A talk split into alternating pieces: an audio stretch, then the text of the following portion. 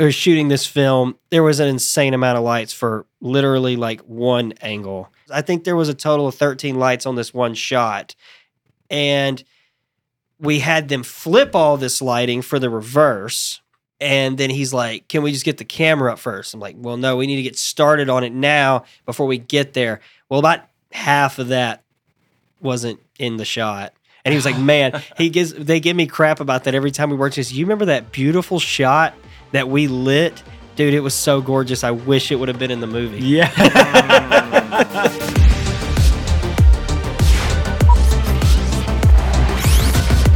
Welcome to another episode of the Rough Cut Club. I am your host, Joey Nicotra, here with my co host, partner in crime, Mr. Shane Reitzammer. Shane, how are you doing today, bro? Doing great, man. Loving life. Loving life, man. I am loving life too. Uh, loving being back in the studio today. And we have a super exciting episode because I have a good friend uh, here with us, extremely talented, handsome, uh, DP, first AC, camera operator extraordinaire, father, husband. Without further ado, welcome, Mr. Michael. Keep the shot in focus, Bradley. Thanks. Thanks for having me. Yeah. I appreciate it. that was a good introduction. there you go. Yeah, it's Well, a I good gotta- big buildup. I know. I got to Keep the shot in focus. Yeah, giving giving out nicknames today for free. You may just get one. I I feel like there's a story behind that that we're gonna get to hear later from you. Absolutely. Well, I'm just trying to up the brand right now. So anyway, uh, Michael, man, thank you for coming out, making the trip down here. We're excited to have you, get you on the show, man. So thank you for taking the time to be with us today. Absolutely. Thanks for having me out. Yeah, man. So Michael has uh we've had we've actually had the opportunity to work on a couple of projects together, some lasting a little bit longer than others, all Yeah. of which seeming to have uh exciting stories attached to them. uh yeah, at least you could some some can say exciting. Um Nothing nothing bad happened. N- nothing You- bad. Mostly. yes, mostly. yeah, nothing that we were responsible Right. for anyway. But um yeah, me and Michael have had the uh the great fortune to work together on a couple of projects and make some movies and shoot some cool music videos over the years and just do a couple of uh, neat things. And so, um, for people that don't know you, though, can you tell us a little bit about you, your backstory, kind of, you know, where is the start of your journey? Mm. Okay. Well, you want me to tell the whole thing from the beginning? You know, Yeah. just like How did you get started in the industry? Let's yeah, hear how the, did you get started as a Okay. Hear it. filmmaker? So that was kind of a trick, right? Um, so when I was in high school, I actually wanted to be a computer engineer. Um, and it was about junior year. They're like, hey, you know, they pull you into your counselor's office. They're like, uh, what do you want to do? Well, I want to build computers. Okay, well, let me find a class in our system that goes for that. Oh, here we go. There's this new technology class that just starts next year. Okay, great. I get in there, I see all my friends. I'm like, oh, well, these are my friends. Like, we must have something in common. That class was audio video production. uh, and I think it actually had a different name. It was kind of like something weird, like AV technologies and blah, blah, blah. So, uh, so the teacher, she's sitting there explaining the difference between a female and a male XLR cable. And she's like, all right, does anybody have any questions? I'm like, uh, raise my hand. Yeah, uh, when are we going to talk about building computers?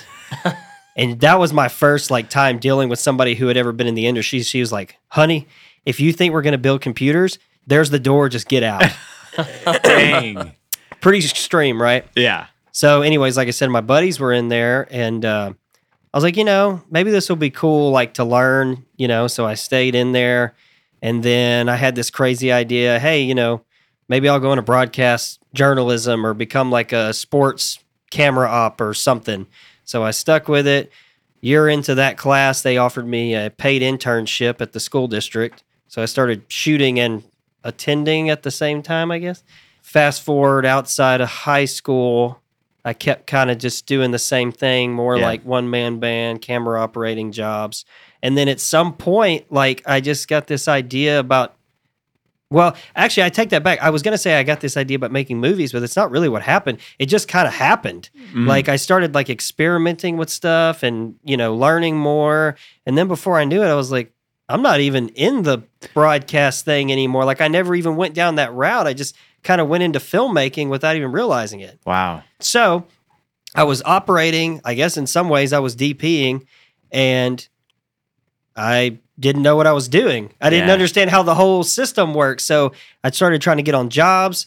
I started working with people as an operator, and then I was like, "Well, what does you know the person under them do?" First AC, okay. Well, then I started first ACing, then I started second ACing, and then I realized I didn't like second ACing, so I went back to first ACing, Yeah. and and uh, yeah, I kind of stuck there for a little while, and So Yeah. so you kind of broke right out of like high school almost doing this, and so you actually became a freelancer in early high or late high school. Wow. So you Yeah. really that is in so high cool. school, man. Paid internship. This guy was, was- making content in high school. It was Yeah. weird. And I didn't understand how it worked either, Yeah. right? Because the school district was like, hey, we've got two internships. And I was like, you know, when you're in high school, they're like, oh, this is what you want. Right, right, right. you know, right. like when you go to college to get this. And I wasn't a good student. I was really bad. Sure. Um, so they, when they offered that, I don't remember what I was making. Like at the time, it was good. It was like $2 more than minimum wage or something. yeah, yeah, yeah. So I would film, you know, what you call it, college night, or you know, Yeah. they need some footage for like the the website for like what happened at the football game this Friday night. documentary yeah, it was stuff, like yeah. documentary style stuff. So I think that kind of gave me a work a a, a, a foot in the door. And you know what's interesting too? There was this guy in our class, and I always think about this is that uh, he wanted to be a film director. Yeah. And I remember thinking, man, who would want to do that? That sounds like such a hard life. And now I think I'm being punished. That's so funny. Yeah, I, I remember uh, us talking on set one time, and you're just like, man, I don't know why I do this. Yeah, I mean, it's like a, you know, it's like a drug. Like, I mean, I've never been a drug addict, but if I was, I would assume, you know, you can't stand doing this thing. And then every day you're like, you wake up and do it again. Like, case in point, work a 16 hour day, have trouble getting home. I'm telling my wife, like, oh, it's ridiculous. They work just like a dog. They made us set up a whole scene and then flip it, you know, and, but you know what I'm going to do? I'm going to wake up early to get to set to The make sure everything's day. done right, you know? So it's, it is what it is. That's so good, man. Such a good analogy. So, um, super cool intro into filmmaking. Talk to me a little bit about like today, where you're at, kind of what you do, um, you know, what your business looks like today. Okay, so um, it's primarily I'm a cinematographer. I, I like I said, so I was first ACing, and then I was camera opping, and then I was DPing. Right, I was like splitting into three waves, um, and then the the main goal of first ACing one bef- one was I loved it. I just like everybody like stresses out about the pressure of it, but I enjoyed it. Like I liked being a technician. I liked pulling focus. Um, but it also gave me like a front row seat to watch some of the best DPs I've ever seen, you know, how they work. And uh, I remember listening to something and someone saying, you know, if you don't feel like you're being challenged anymore in the position you're in, that's it. Like you need to do something else. And then another buddy of mine was out in Los Angeles and he was like, he thought it was so bizarre. He's like, How are you ACing and cam opping? He's like, usually like, you know, out here you've got career first, career ops, blah, blah, blah. So, anyways, it started to kind of weed itself out. Uh, right actually, I don't remember what year it was, a little bit before COVID. But anyways, um, yeah, that kind of just transpired into me just opping. So today it's it's mostly DPing. It's a lot of uh, commercial products, documentaries, uh, films, um, and then on the camera op side, it's a lot of TV based stuff and a little bit of commercial and uh, uh, documentary film as well. I also forgot to mention I shoot a handful of music videos every Yeah. year. That's awesome, So- man. Well, as a fellow DP myself, uh, it's always a good time to connect with other people and just pick their brain to see how they how they approach um, certain projects. And so I got um, kind of a handful of questions today that really I just want to you know see how you approach things and and see if we can also add value to Sure. you know those who are trying to learn as well. But when you work with a new director for the first time, Yeah. you know, uh, uh, for a lot of DPs, you know, there can be some level of anxiety and I don't know how this person, you know, how I'm going to work with this person. Mm-hmm. What is your do, do you have like a formulaic almost approach Yeah. to working with a new director for the first time and talk to me about like what that looks like when you step up to a new project with a new director. Okay. So, yeah, that's a good question. And I will tell you, most DPs who are starting out, and even some DPs who are well established, first time directors is going to be a thing. Um, I think one thing that's really good is like a conversation with them, like seeing like if the chemistry works, can you even work together? Um, and then I, I don't want to say guiding them through the process, but kind of being someone for them to lean on. I mean, I've always kind of looked at it as a way of, you know, our vision is to, or our, our job is to create their vision, right? Like they may not completely understand how to explain it. And some of them do. Some first time directors I've worked with are phenomenal. Um, but my goal is is to hopefully get us kind of in a world together, you know, because they've never been there. Sure. So typically what I'll like to do is is it's pretty much the same thing. Establish a relationship, look over the script, and I'm like, all right, let's spend some time away from each other. Do you have a shot list? You know, sometimes it's yes, sometimes it's no. Okay. If it's no, if it's yes, who cares? This is kind of like a way for me to, I guess, get us in line. You go do your shot list, whether they've done it or not, because now I've kind of forced them to make one, and I'm going to do mine. And let's talk in like a week. And so that's something that I actually wanted to dive into because there's a lot of there's some gray area, right? Yeah. And and some directors want control of the shot list, others they want to pass it off to you. Right. Um, some want to collaborate on it together. Mhm. What has been your common experience in even just the shot list creation process?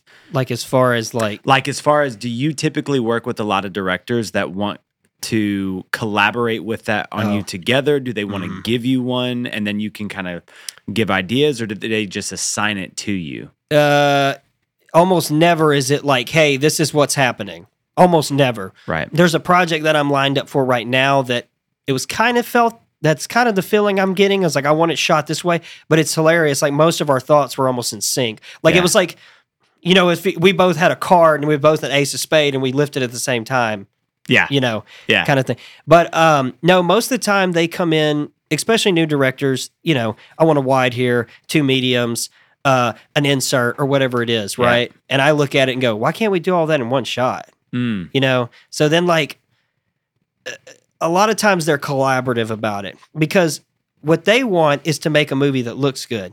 What I want is to make a movie that makes sense mm, right so i want you know the the feel of the movie to match the the camera um so for example we did a film where it was a a, a drama and i got the shot list from the director and he had um you know pretty standard coverage in there. And all i could see was is well you know we could do two mediums here we could do a wide here and then we could you know call it a day or we could you know do a really interesting wide and then get a couple close-ups when needed because this is not a scene that's going to require all this so a lot of times that's why it's nice to give that week between because then we can come back start talking about it about it and we're both like oh that's a better idea yeah. so Dig it, man. Yeah, I've had a very similar experience where the collaborative process, um, like I've had stuff where it's like, hey, this is what we're doing. It's like, okay. But Yeah. at that point, like they're not using you to help bring your vision to the project. You're like a you're a worker bee, you know what I mean? Um, and so the collaborative process is always something that I've found to be uh, the most constructive Yeah. to the film. But that also goes back to the relationship that you have yeah with that director. right And so whenever you're meeting a director for the first time, you almost have to build rapport yep with this person as a um like a like the first step in the process before you even get to the film is you have to create almost a little bit of rapport together or at least you do in the process of Yeah. creating that shot list or that you well, know and yeah, and you're right. And to that point, I've always made this argument to directors like, look, I like you. We're friends. We're gonna have good conversations today. When we get on set, that's where our, I don't want to say take over, but that's where you know I, become a different monster. You're gonna see me dealing with crew, and I'm just I'm not. There's nothing against anything we're doing. I'm just trying to get your movie done the way Yeah. you want yeah you know And it is kind of a thing. It's like, you know, a buddy of mine told me one time, he's like, you got to turn your customer service face on, Yeah. you know, because we're all filmmakers. We're all like aggressive. We all want things done the way we want it. But at the end of the day, somebody's paying us to get this done. Yep. We need to make sure we do it right. Yeah. Um, and I wanted to add to that too. Um, so you were asking about different directors, how they handle different situations. There is a couple of people I work with, especially in the music video world, where they'll actually send me like a concept, like, "Hey, here's what we're trying to establish. Here's what we want the shots to look like." That's it. Like, and then you know, I'm like, "Well, let me get a shot list together." We don't want a shot list. Like, we know where we're shooting. We know how much time we have. We just want to make it work with the space sometimes that's better. It Yeah. just depends on Yeah. the people. So Let me jump in because I mean I've directed you know commercials and music videos, and I, I've worked with different DPs, Joey, a lot of the times. So out of both of you, what do you like more? Do you like because you know I've done it all different ways from where I've written out a shot list, you know, very very rough, like wide, tight. Uh, you know, I want this coverage over the shoulder, this and that. And then a lot of times I'll turn that over to Joey. He can then, but I'm like, hey, this is a rough out idea outline. And then a lot of times we'll talk through it and chop it up and make shots better. And he'll talk about different types of camera techniques we can do. And I'm like, yeah, yeah, that's, you know, that's, that's the, I love seeing, helping the vision come to life, right? Um, but would you what would you guys say is your favorite? Is it like if I just hand you the script or the concept and you go and I'm like, hey, I want to make this dope, and you know you're in charge of making it. You make the shot list. Do you like uh, the hard outline? It, it sounds like y'all both di- don't like the like this is exact every single shot, every single movement because it kind of puts you into a box. Yeah. Right. So is there a preference or does it pin, depend on the personality of the director? I think it depends on the project um, a little bit. And if I'm being 100% transparent, just how much I even want to do it to Yeah. begin with. Because if I'm really passionate about the idea for the project, I'm going to want more creative control over it. If it's something that's just like a paycheck and it's like, hey, if this is what you want, and I don't have to put any like creative effort into like making you, the director, or the client happy, I, you know, it's not going in my reel or whatever, it's a job. But when I really want to do a project and I'm really passionate about the project and you bring me a concept and you say, you, you know, you're like, what, what can we do for this? I enjoy the process of bringing my ideas to the table uh, and having the director like sign off on that. Cause I also don't want to do something that I think is cool that I'm the only one there that, you know, they're just giving me that, but they don't really believe in it and trust it, you know. Mm. So I, I will say that I I'm not a big storyboard fan. Um, I I kind of refuse to use storyboards. I like shot lists because it helps me edit the scene um, or edit the film in my head before I even step on set. And that's something that I'm trying to do. Like, I want to visualize how this thing is going to cut, the pacing of it. Like, do I need multiple, you know, angles from this one side because we're going to live on it longer? Just, you know, whatever it is. Um, but I don't, I, I like to go to a set and find the shot. I find that I have a better creative output when I am on set finding the moment um, rather than trying to storyboard all this. Oh, the character's on the left third, and we have a perfectly framed up, you know, out of focus bokeh, whatever on the right. And it's like, I, I just want to find the shot when I'm there, but I like the shot list because it gives structure to how the film will be edited in my head. What about you? Uh, so some of that I I reflect. Um, some of it I don't. I'm a pre-production monster. Yeah. Like I want. I I'm, I agree with you with storyboards. A lot of times, storyboards to me will get you trapped. Like Yeah. you know, and the director too. Hey, this is how it's got to look. They they got to be here. This is going to Yeah. happen in the background. Well, what if the location falls through? Right. There's all this stuff that can happen.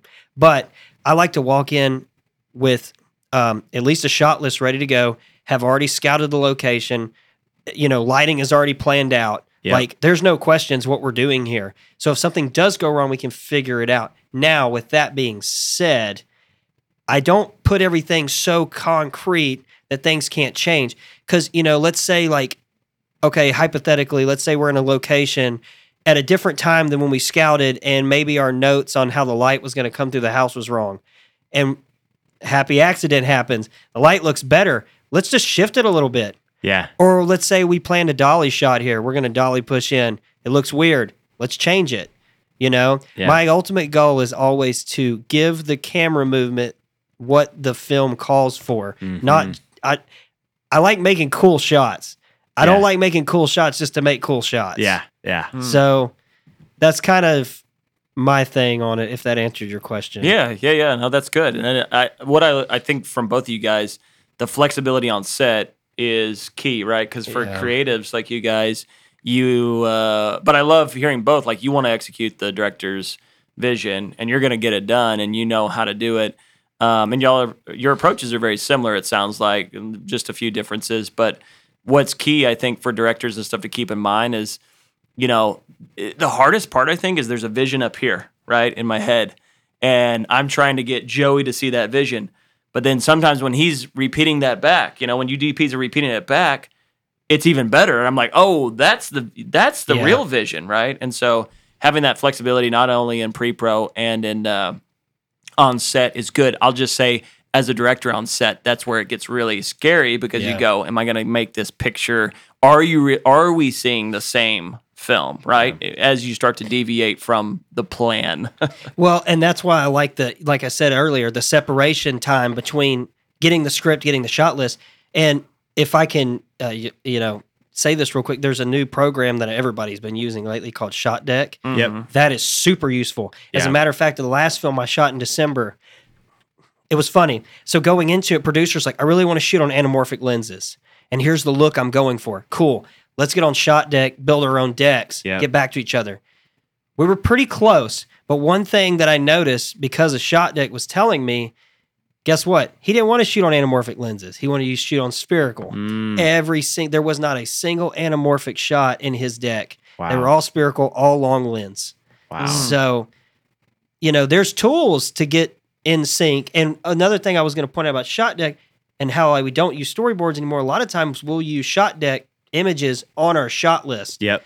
That way we can look at it. You know, even if you're looking at, sometimes you look at a shot list, it says close up, you know, Sandy walks through door and is greeted by Stan or whoever. That doesn't really make sense. It just says close up. But then you look at the shot deck, you know, image, you're like, oh, okay, I see what we're trying to do here. It's trying to be Yeah. a long lens, like through, get the door in the shot a little bit. So, anyways, Mm-hmm. Yeah, shot deck. I actually, I I know en- enough about it, but I haven't actually utilized it. Um, everyone around me is always pushing me to hop on it and whatnot, but it's it's so similar to storyboarding um, that I've always like kind of shied Yeah. away from it.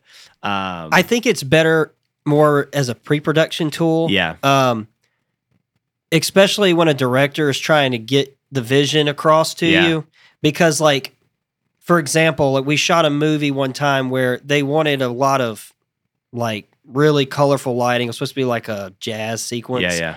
and had that director not have something to base that off of he would have just told me i just want blue and magenta light in here Right. or whatever it is. And I've been like, okay, well, you know, we can do that. But because he was able to give me an example, then I could, you know, figure out how to light the space. Yeah. Um, so whenever you have a director that you're working with and y'all's visions don't align, tell me a, a a time when that's happened, or maybe how you approach dealing with a situation when there's a conflict with y'all's visions not syncing up. Uh, well, he got what he wanted. but, um, I mean, it goes back to, you know, trying to give the director what they want, but also not just doing a cool shot to do a cool shot. Right. which I'm a little more lenient on music videos with. With films, I'm like, we'll do it if you want, but like, I just don't like. You want me to set a jib up and do this shot because why? Like, b you know. So, um, there was an instance where um, the director wanted to shoot this whole project handheld, and I was like, "There's no reason to shoot this handheld, like none." He's like, "Yeah, but it's gonna be faster." I'm like, "Okay, you say it's going to be faster. I say it's not, right? So I think we, I don't remember what the compromise of this whole thing was. I'm pretty sure we didn't shoot it handheld because I was able to convince him, like, look, you're letting your concerns take over your wants. And now we're about to damage the product Mm. you know and it's kind of the answer at the end of the day what's the final product? You know, gold. You don't want something else, you know, just because I'm so scared we're going to run out of time. I'm so scared we're going to do this or that. Like, look, those things are going to happen. There's nothing you can do about it. Right. Yeah. Yeah. You know, That's good, man. Um, one of the other things that I wanted to jump into and discuss is um, kind of going back to that pre-production process. You, you've said you're a pre-production monster. Tell me what your your process looks like early on in how you prep and kind of you know determine the look of the film and the camera choices, the lens choice, the script breakdown. Like, what's your process look like? All right. So, number one thing is the shot list, trying to figure out what the director wants as far as the look. You know, sometimes it's a real edgy look, sometimes it's not. You know, usually we go in and do the shot deck stuff and then scouts. Oh my gosh, I want to scout. If I can't scout, I want you to give me as much details about the location as possible. And honestly, like, as much as I hate to say it, like, if there's not enough money for for pre-production, we'll figure it out. Whether you just pay a per diem, whether it's a half day, I don't know. It's more important to me that we do double the amount of prep than we, you know, shoot a movie without any. And so, shot list, shot deck, several meetings going through the script. Like, I want answers as to why this character thinks this way. You know, why is this character doing this? What are you feeling the motion should be? You know, then getting in the location so that way we can figure out if our shots even work. Because what I've found is, is if you don't do your scout and then you just have a shot list, like your shots won't work without knowing the location. And then, you know, of course, uh, tech scouting, making sure we can power lighting. I usually then, uh, once we know the lighting can be powered, is, you know, uh, find out. Gaffers always ask me the same thing. You know, can you find out where the, if they're not able to make it, where the outlets to every location were, where's the breaker box at? Like, is there a spot to hide a generator if we have to hide a generator? Um, are we going to be intruding on other part of production's world? Um, so once I know all that out, uh, figure that out, we got our shots, we got our uh, our location figured out. We know what camera we're going to use, what lenses we're going to use. Then we start doing the nitty gritty. We'll break out the lighting diagrams, and me and the gaffer, or excuse me, the gaffer and I will work together to figure out, hey, what lights are going to work here? Because there's been a lot of times where, you know, we got on set, and I'm sure you've had this happen too. I'm like, I want this light here doing this. And the gaffer's like, no. Straight up. there was a film we were working on one time and i i'm not going to get into why he said this would happen but there was a specific scenario i called for with a very big hot light. And he told me no and i was like that's what i want. He's like you're going to set that uh, uh, fabric on fire. Like you'll Mm. set a 12 by on fire if you do that. I could do it faster and better if you just let me. So Yeah. that's why the diagrams become a good thing because we can talk that out ahead of time be like, hey, I, you know, I want a 4K bouncing off this into this window, and he can we can work that out. So that's you bring up a good point too with the gaffer that um, I'm curious how your approach is. There are some DPs that are very specific as to what light they want through what specific fabric at what specific distance, and that is how things are going. Yeah. Um, but then at that point, like the gaffer is really just there as an extra grip. You know what I mean? Yeah. So, what is your approach, even when with working with your gaffer and your key grip, um, in terms of like flexibility to execute your lighting vision? Do you kind of, you know, lean on them to execute something easier, or are you more particular with how, like, which specific lights to achieve a specific effect? well, it depends on how mad I've made them. Yeah, but um, yeah. So to answer that question, I usually usually will do first thing I do when I get on set with um, the lighting and grip team is we'll walk the the the scenes out. Like this scene's happening here, this one's here, yada yada yada. Um, and then I'll explain based off the diagram. Here's what I'm thinking. Like is going to work. Do you think this is going to still work? Yeah or no, that's a stupid idea. And then we have a it's a usually a pretty good conversation. Nobody's angry, you know, unless I stick my foot in the mud and I want it this way. Um, typically we work it out. There is some times where you know I might be like, ah, I just think you're just trying to take the easy route out because Right. it's easier. Right. But then I also have to consider the fact that I hired this person because I know their ability is there. Yeah. Also, some of these people I've been working with for the last almost you know seven eight years, they they know what I want. Right. I don't really have to explain it that hard. Like Yeah. I want soft key here, you know. Um, so yeah, I would say it's kind of a mix of both. I mean, you know, there's situations where I want to do big, massive lighting, right? But the subject's not moving and they're sitting in one spot. Like, why? Like, you know, and then um, there was this one project where, you know, this is another reason that you listen to your gaffers, just to be clear. So, were shooting this film. There was an insane amount of lights for literally like one angle. Like we had them keyed, we had them filled, we had an edge light, we had a, a room light, we had light coming through the windows. I think there was a total of 13 lights on this one shot. And we had them flip all this lighting for the reverse. And then he's like, Can we just get the camera up first? I'm like, Well, no, we need to get started on it now before we get there. Well, about half of that wasn't in the shot. And he was like, Man, he gives they give me crap about that every time we work. Just you remember that beautiful shot that we lit? Dude, it was so gorgeous. I wish it would have been in the movie. Yeah. That's good. Oh, that hurts, man. Yeah, I you know, that's part of like the growing like process of a DP too is like you have to make certain calls Yeah. that especially like I you know, I'm guilty of doing it, uh, you know, especially earlier on and I'm not going to say that I uh, you know, haven't ever botched it even nowadays, but it's like you try to be so ahead of like making sure that production doesn't fall behind Yeah. that you wind up introducing unnecessary work Yeah. or if you had just done something in a different order Yeah. that you would have realized something isn't necessary or that something is necessary that wasn't there when you flipped the world um like there's oh a wall of glass behind me i didn't realize that i Yeah. could have had you know the whole team rig up all these different negative fills to cut these reflections down and just little things that you don't think about but you learn along the way.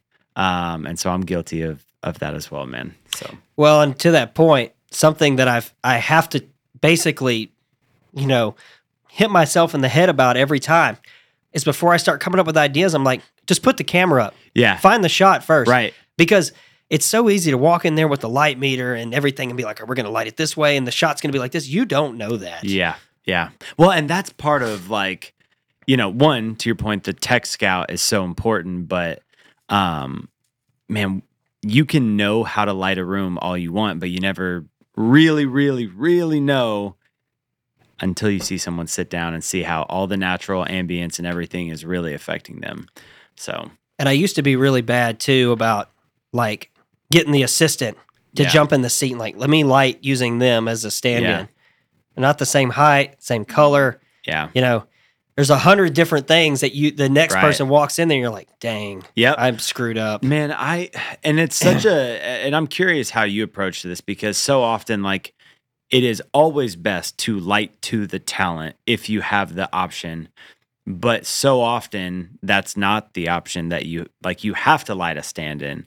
Um, and I find so often that, you know, the their their face structure creates unwanted shadows like Mhm. I, I've lit to this other person that has different cheek structure, or you know, now now there's bags under their eyes, and it's like, or their skin complexion, the highlight roll off isn't the same, and Right. you know, all these different factors.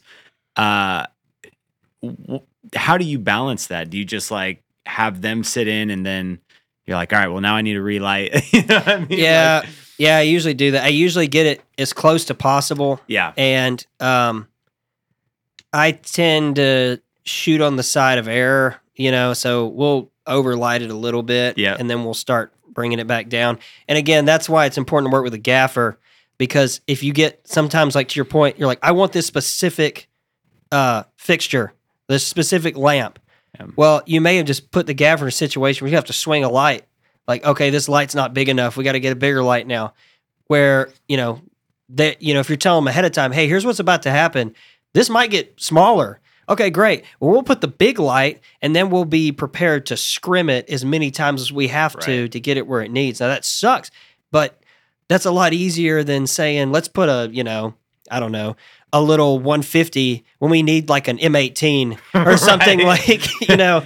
So, We're gonna need thirty. yeah. Um, that's cool, man. So tell me a little bit about just some like some cool projects that you've gotten to work on um recently and kind of some of the cool stuff that you're looking forward to working on. So in this, I shot a couple of things in the in the late fall, early spring that were pretty cool. Oh, in the summer too. I shot um like a handful of short films that I think are some of my favorite films I've shot. Just like visually, we got to play with them and do what we wanted.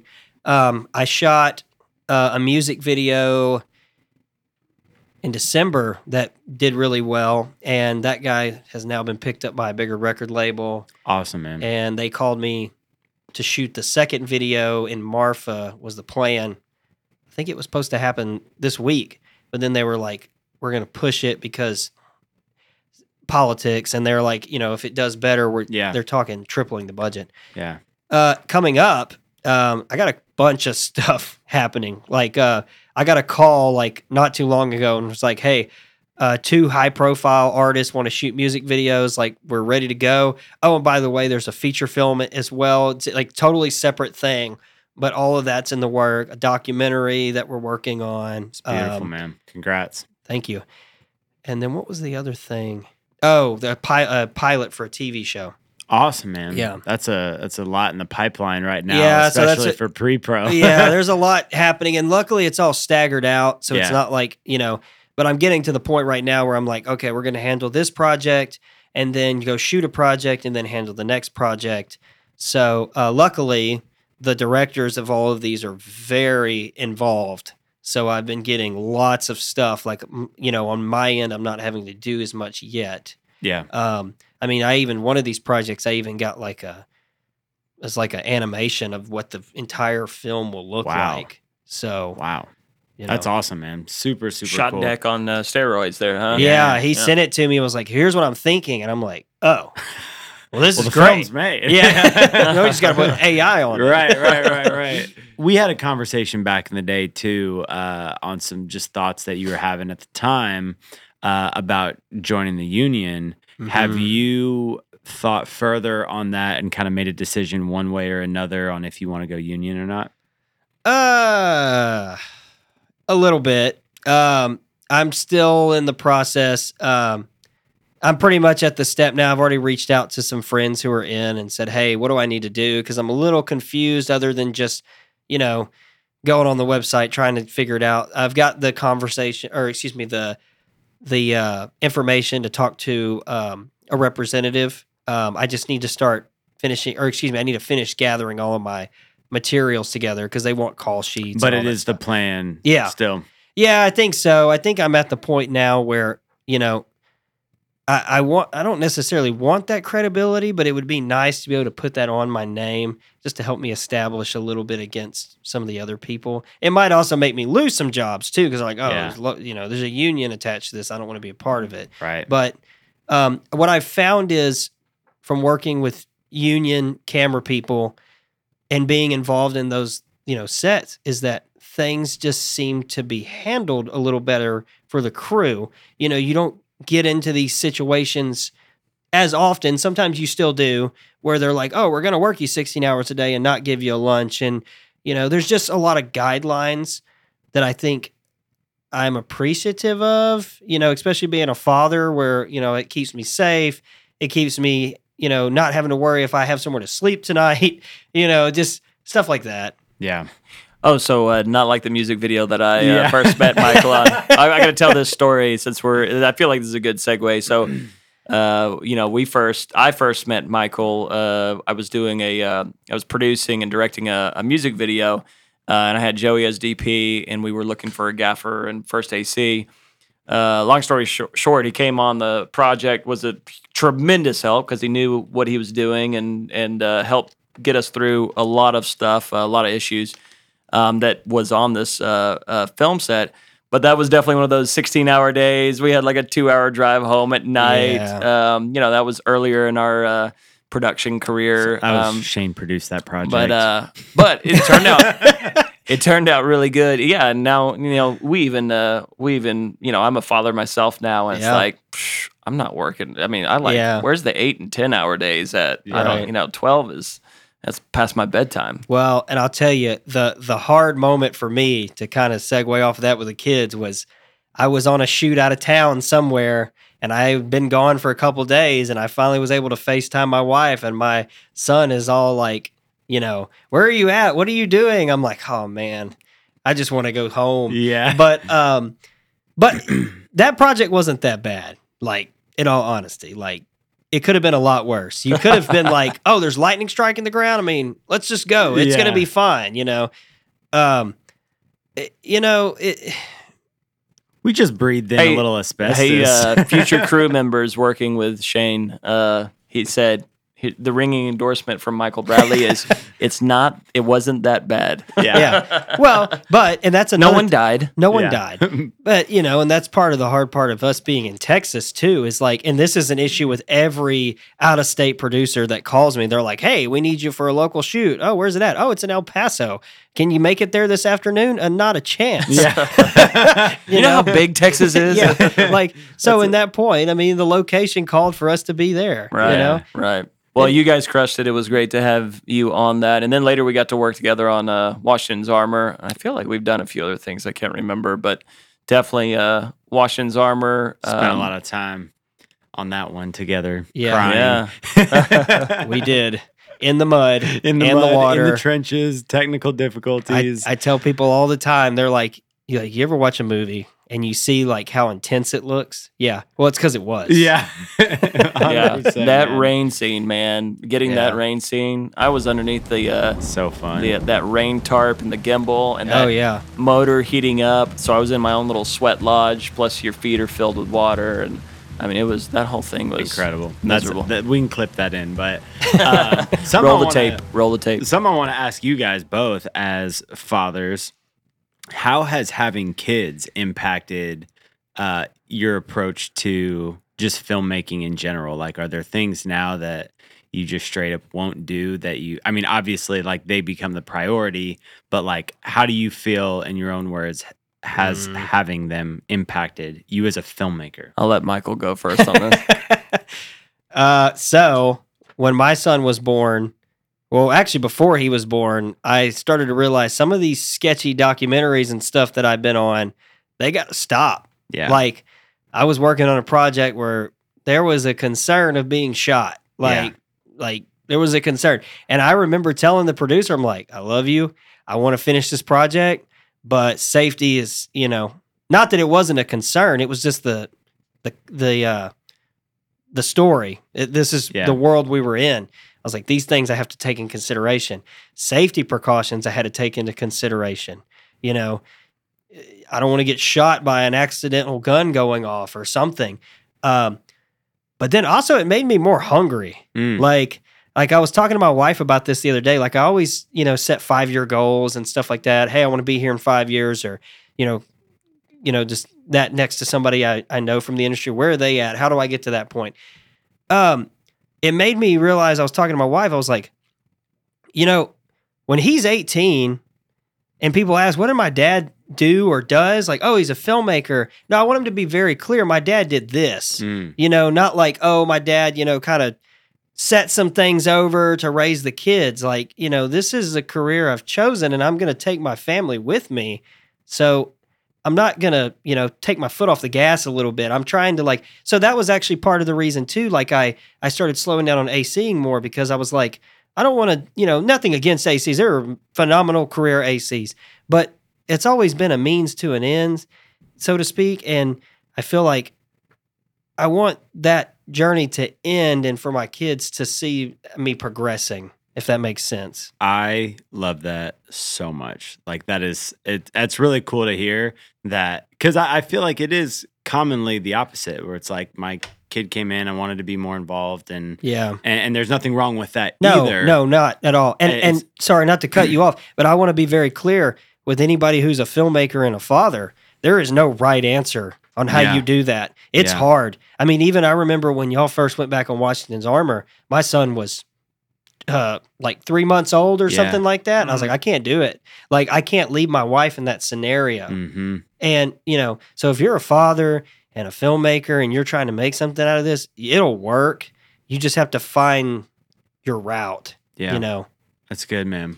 Yeah, I mean, I, I I echo pretty much all what you said, man. I mean, I agree, and I think I like what you said about no right answer because I'm in a season right now with my kid. You know, Kaya, she's about to turn one, which is super exciting. That's awesome. uh, next month. But the but it's the same thing. I'm like, there's no way I'm going to go do a, a 14 or 21 day away. Yeah. I, I this is such an important stage that I want to be there for my kid. But that's not always the answer or the case either. right. Um, and so like I am super selective now. I would have said yes on on projects where now I probably say no.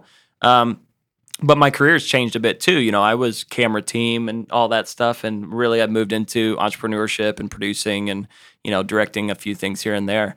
But I go back to the I share that same fear of uh, it's the it's the value I guess of your life. Yeah. I think because I I too like I was doing a documentary in India for three years. We would travel, um, you know, gone for ten days. It's a twenty plus hour flight. Um, I was I broke off and did a subcontract thing for another little doc piece. Got in some sketchy situations. I went to South America and, and shot uh, at um, uh, San Pedro Sula, the murder capital of the world. You know, and was just like, oh, it's you know guys walking around with AKs and we're filming Yeah. and and now I'm like, no way. I got you know like I want to do it. So I think uh, it definitely does set some different boundaries for you. Um, uh, not only in okay, I've got to you know one, I got to get out there and provide for my kid, and Yeah. and I love the thing about that's not only just providing for them, but it's like.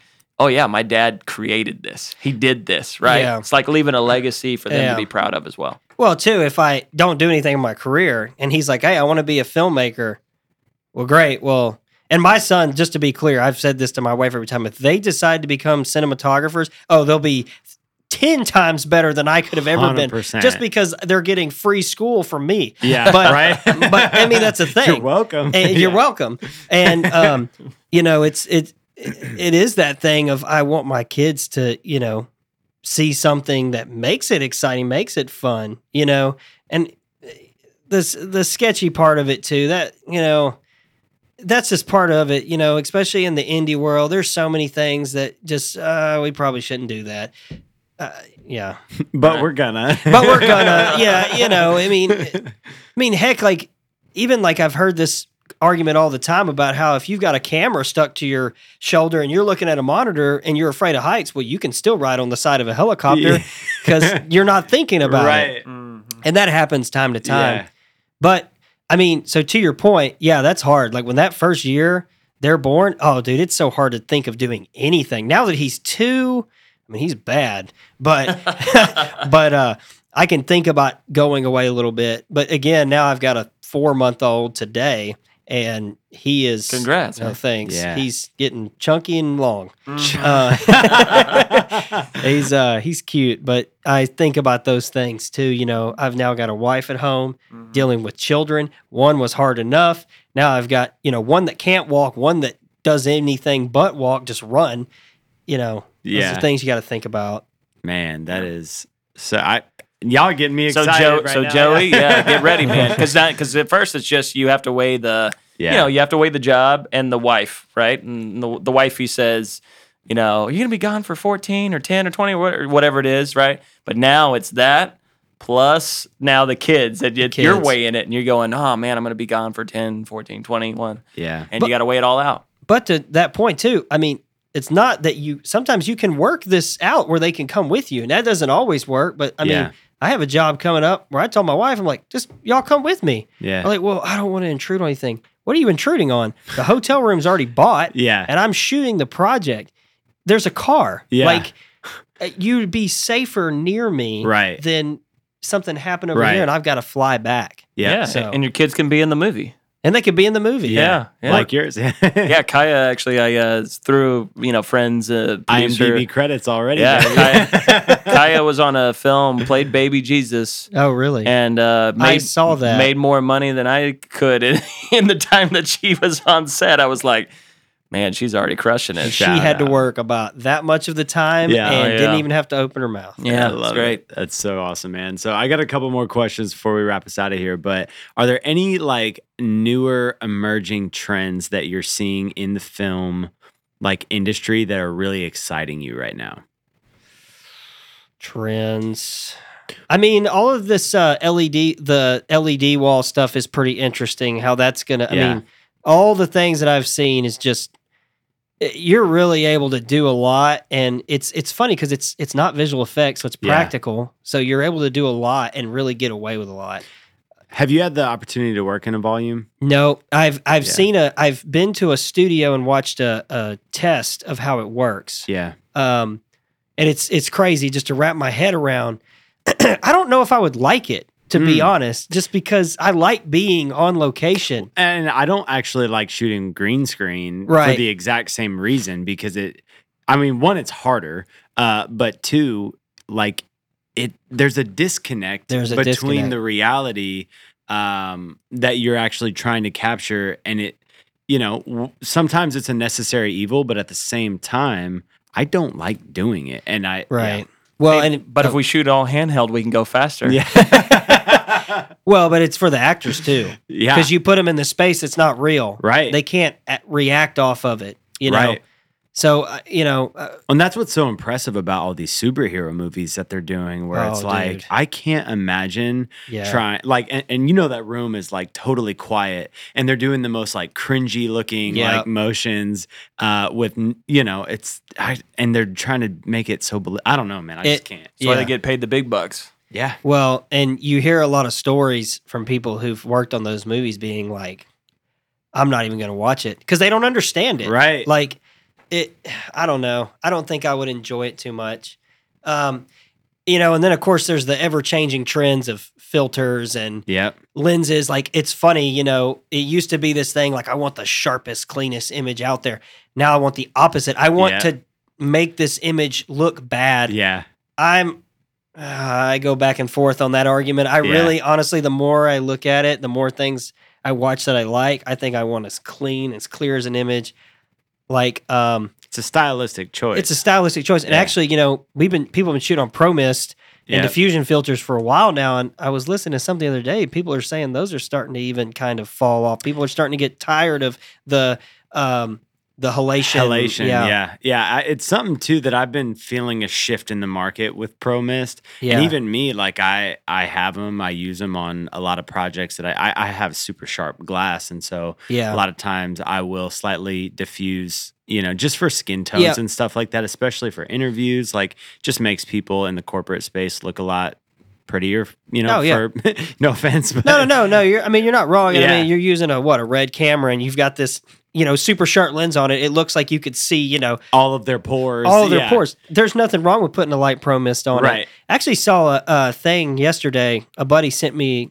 Um, somebody has apparently uh, created a uh, adapter that you can put on the back of a lens that gives you a variable uh, Mhm. filtration system. Yep.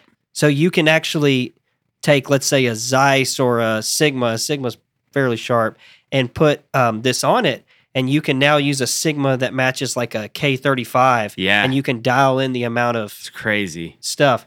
So I don't know. I think there's about to be a a drastic change, you know, as well as how easy some color grading and effects software has gotten Yeah. too. I think you're going to see people are going to start, uh, you know, going back on. Okay, we're going to do all this in camera, and we might try to do it in post a little bit. Mm. So, you know, that's my thought. That's interesting. Yeah, I even just going back to the filters piece, like I just got back from NAB and the amount of companies and vendors that were there that are selling new competitive filtration, uh, both rear, you know, rear filtration and front filtration, and all the different, you know, effects that you can achieve. Um, there's a huge push towards it right now, but Yeah. I'm feeling like the shift in everything not being so much about the promist anymore, uh, and it being king, and then also just seeing also all of the new like AI like editing software that's out there that's doing all the work for you. It's wild, man. Yeah, the AI thing scares me. But Yeah. um, yeah, I've had some serious conversations with friends of mine who work in the technology field, and they're just like, "Man, this is going to be fast." Yeah.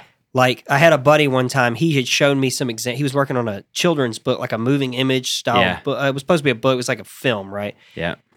And he showed me these images. It's supposed to take place in like the Dust Bowl or something. I'm like, dude, where'd you find all this? He's like, oh, they're fake. They're 100% AI.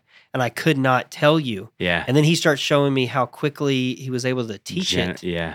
And uh, he's like, in six months, at this time, he said, in six months, this will become so scary real that it could take over things. Yeah. Not like, you know, the world, but like, you know, certain parts of our industry. That was like three months ago, we had that conversation. And some of the things that we're talking about today, like I've seen, you know, people take it, uh, South Park or something and making it look like a real image and turn it into a 70s sitcom. Yeah. I'm just like, dude, this is kind of scary. Yeah, it's kind of exciting at the same time, but it, there's definitely uh, some some mixed feelings in terms of like the future of all of that. Um, I got one last question for you, and then we'll jump into our final five. Um, but in your opinion, apart from you know just making stuff look pretty, what makes somebody a good DP in your opinion?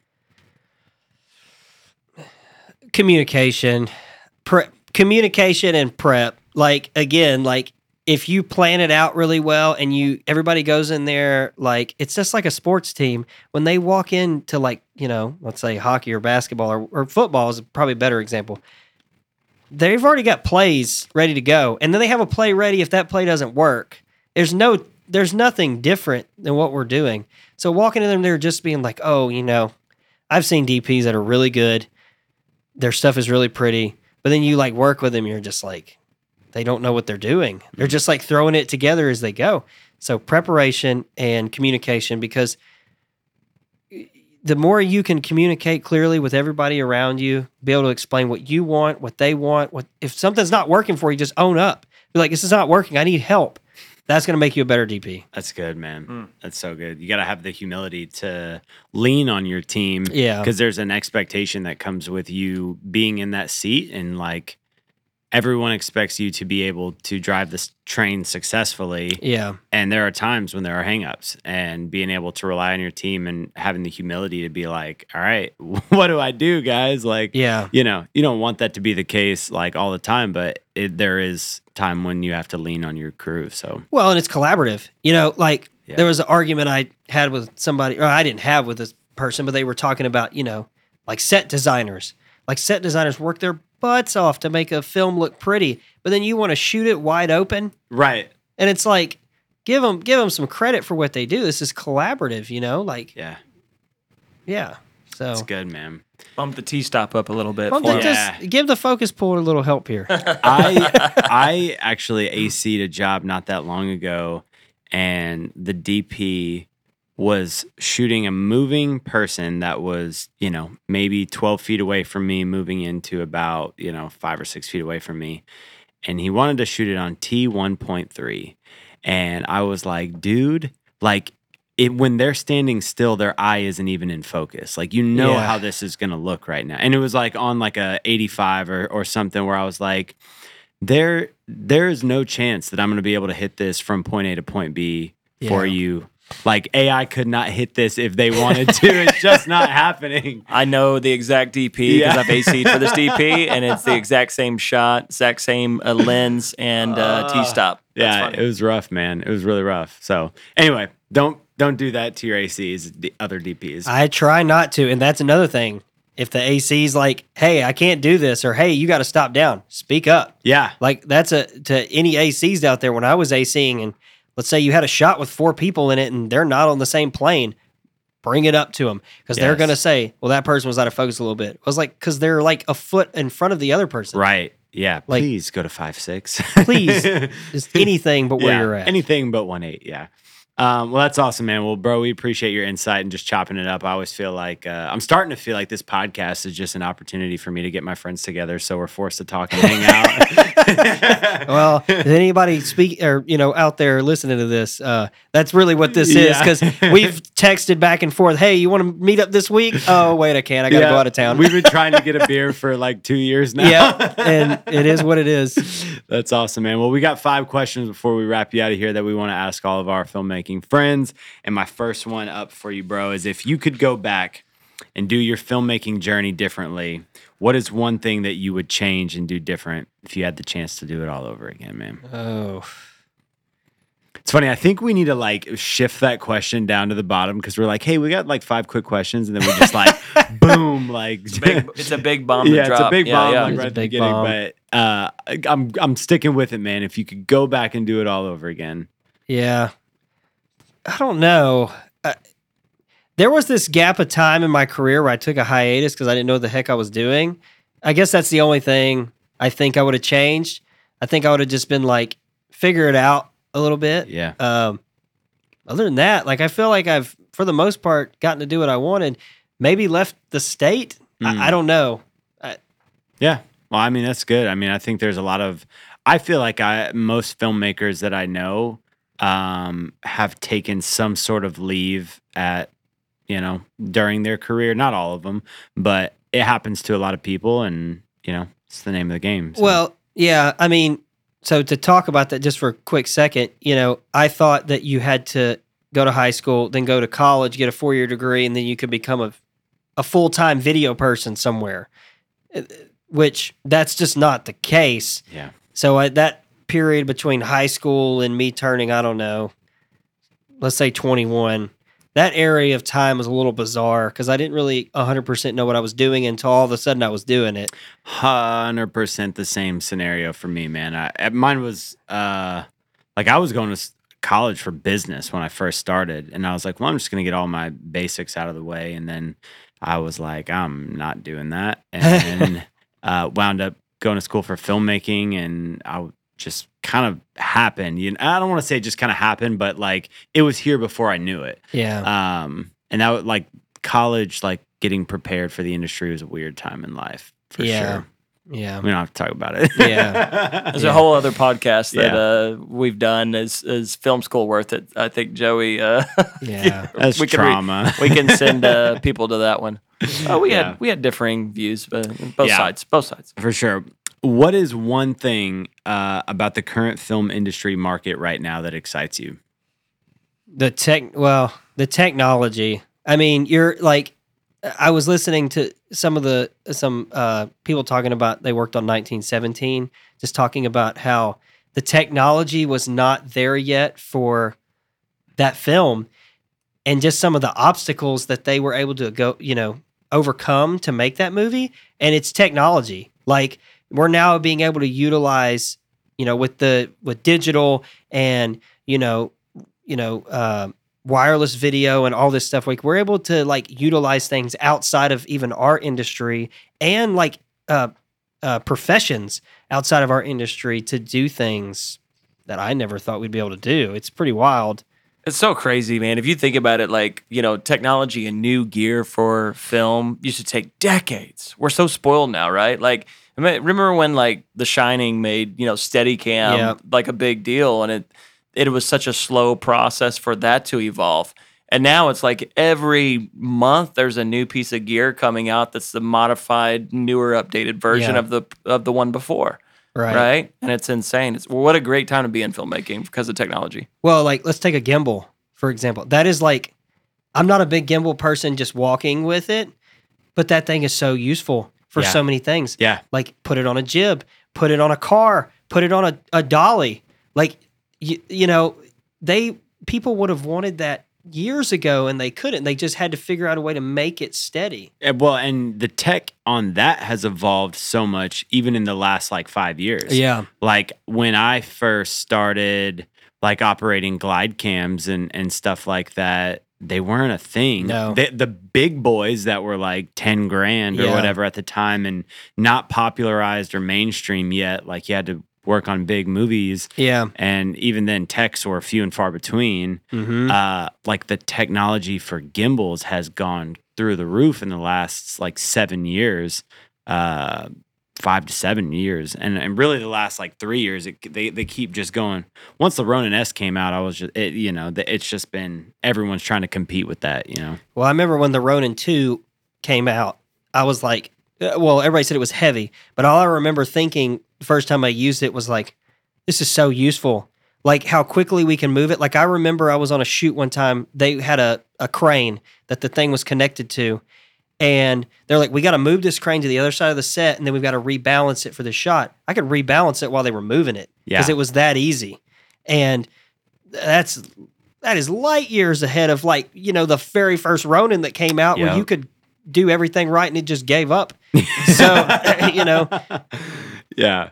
Yeah, man. The the the place that we're at right now with current technology is I feel like part of the generation that has been spoiled even just by being able to be in the digital age because I started on mini DV tapes and then went to mini DVDs and now like oh we're in digital like what a time to be alive we're not splicing stuff or transcoding in real time yeah, uh, anymore. But even now, like the new up and coming generation has so many more tools than even I had just like even 10 years ago. Um, and so it's, it, it's it's a really it makes it more competitive because the bar to entry almost keeps getting lower oh yeah, but I like the competition. Like I Oh, like yeah. that there's more filmmakers. I like that there's more content being created. There's more of a demand for content. It's a fun time to be a filmmaker for sure. yeah. Well, and what you what I think I've realized is this: these new DPs or new you know younger kids that come in trying to do all this stuff. Like you said, like they could pull their iPhone out and they're already ahead of what we were when Right. we were 16. Oh, 100%. and uh they're gonna you're gonna watch them like slowly like well how do you do that you know those grand beautiful shots Yeah. well you got to learn the equipment What is one piece of advice that you can give to filmmakers trying to grow in their tra- in their craft or their business right now? hmm you know probably you know if you have like a, a system that works for you a process don't change any of it just because someone tells you you have to if it's even if you're not seeing the same level of success as someone else does that doesn't mean that what they're doing is the same thing you're doing. You know, I used to look at how other people shot and, you know, the stuff that they did. I'm like, oh man, that's so cool. They get these big jobs with these cool looking, you know, images. I'm like, but that's not even the same thing I'm doing. So trust your process and just like enjoy the ride. Yeah. That's Right. that's actually um plays into why I made the jump from Final Cut Pro to Premiere. It's just because of like almost that comparison that oh the industry's over here, I'm getting left behind and I'm like everyone there's still so many people that use Final Cut Pro and it's like it's just a different way to execute Yeah. and and stuff and so it's that was just why I made the jump initially and now uh Final Cut is the enemy because I've learned Premiere so well. well, and to your point, you know, that was how I felt about switching to DaVinci. yeah. You know, I've I still have Premiere on my computer, but it just sits there and cries to Crashes. itself. yeah. I was about to say everybody's going to DaVinci now. Oh, so Joey, if you're you're- if you're not if you're not the tools on there are just unbelievably useful, man. I I've been diving into it, and I don't really edit like a ton anymore. Right. Um, but it makes me want to get back into it just because I, I watch all the tutorials on it, and I'm like, I just want to like mess with this program and just play with all these tools and everything. It's so exciting, man. the color grading is like the basically the only reason It's I got the in there. yeah. because I I you know now I can build my own LUTs. I can go in there and you know like let's say at the end of a shoot week, I can go in there or a day real quickly, just throw some uh looks on some of the shots that we were doing and get them back the next morning to the crew and be like, hey guys, this is working. Yeah. You know. yeah. So, where are we as an industry headed in filmmaking right now, and what should we all be focusing on? Ooh, I don't know. You know, it it changes year to year. Because when COVID hit, I thought, oh, we're going to streaming. Everything's going to be streaming. There's going to be more work than we can see. Now I'm not so sure about that. I think people are trying to go back to the movies. I think that what we are doing is creating more jobs than we've ever seen before because now like every small company can find a way to get video, you know, or you can make your own stuff and put it on YouTube or you can go work on a movie that you know is either distributed or uh, uh, has dis- distribution lined up or is for a studio or is independent or I don't know. Like I feel like in the next 10 years the competition is going to be stronger because there's going to be more people seeking these out, but I think there's going to be more opportunities than we've ever seen. Yeah, I I think that there is more demand than ever before to match the competition Yeah. that is surrounded by us. And so while there's more filmmakers, there's also more jobs. Well, you know, case in point, you know, one of the jobs that I was signed on or I'm signed on for, when they called me, they were like, "Hey, we got a script. It's already funded. It's already distributed. We haven't even shot it." Yeah. And it's like, how does that like you would have never heard of this kind of conversation on an independent level. On a Right. studio movie, sure, that would happen. But on a very small budgeted Yeah. film, it's crazy. Yeah, that's wild, man. Well, I got one more question for you uh, before we wrap you out of here. Who is one filmmaker that you admire and why? You can't say Oh. Roger Deakins. P.S. Are you going to see him in DFW? yeah, I have tickets to the Blade Runner deal. Uh, I had a feeling that you'd be there. had a feeling you'd be there. But who is one other filmmaker besides Deakins that you admire? Man, I don't know. I don't really have like a like a specific person. Like that's a hard question. Um I really don't know. That's fine. I, I, I can't answer that. And the reason I can't answer that question is because I have a like a specific amount of people that I look at for specific things. You know, obviously Roger Deakins is one of those yeah. because I like his theory. You know, on the other hand, I like other DPs, um, the way that they shoot, the way they handle a movie, certain directors. Um, I saw All Quiet on the Western Front a couple nights ago, and that movie has been glued in my head for the last couple of days. So those people probably, you know, right now are on my top list. So correct me if I'm wrong, but that was the movie that we were talking about. What, like an hour just, ago? Uh, just a minute ago. Yeah. So you know, uh, some nights when my wife has to work late, uh, Kaya and I watch. That's when we watch our war films, and so poor little. yeah, I can only get away with that for maybe another like six months before she really understands what's going on on the screen because Yeah. that movie is intense. It was but it is intense.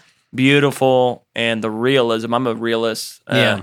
And man, that scene in the in the uh, the blown out uh, um, Don't bunker don't where you know the knife comes to play. I won't go into detail yeah. for people, but uh, I know it broke. I, that uh, was just so intense. And I was just like, "This is cinema. This is cinema right this here." is So, cinema. And to the point, if you talk, if you listen to the the team that made that movie, did not have the budget to do what they did. Dang. Wow. So again, technology finds a way. Yeah. Well, I'll have to go check it out, but um, that's super cool, man. Well, we have really appreciated your time dropping in the studio, man. For people that want to get connected with you, how can people get in touch with you, man?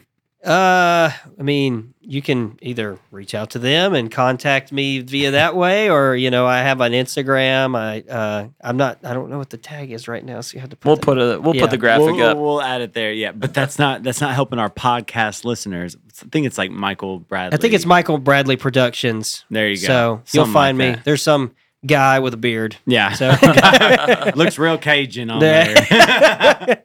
That's awesome, man. Well, hey, we appreciate you, you uh, your wisdom, your time, and uh, just pouring back into this community. So, uh, with all that being said, uh, if you are a podcast listener, be sure to give us a like, uh, drop a comment, get in touch with us, and uh, if you have questions, fire away because we're going to do a Q and A episode soon. And so, with all that being said, Michael, thank you for coming out, and this has been a great episode of the Rough Cut Club.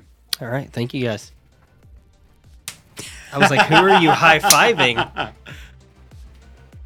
No, I'm just kidding.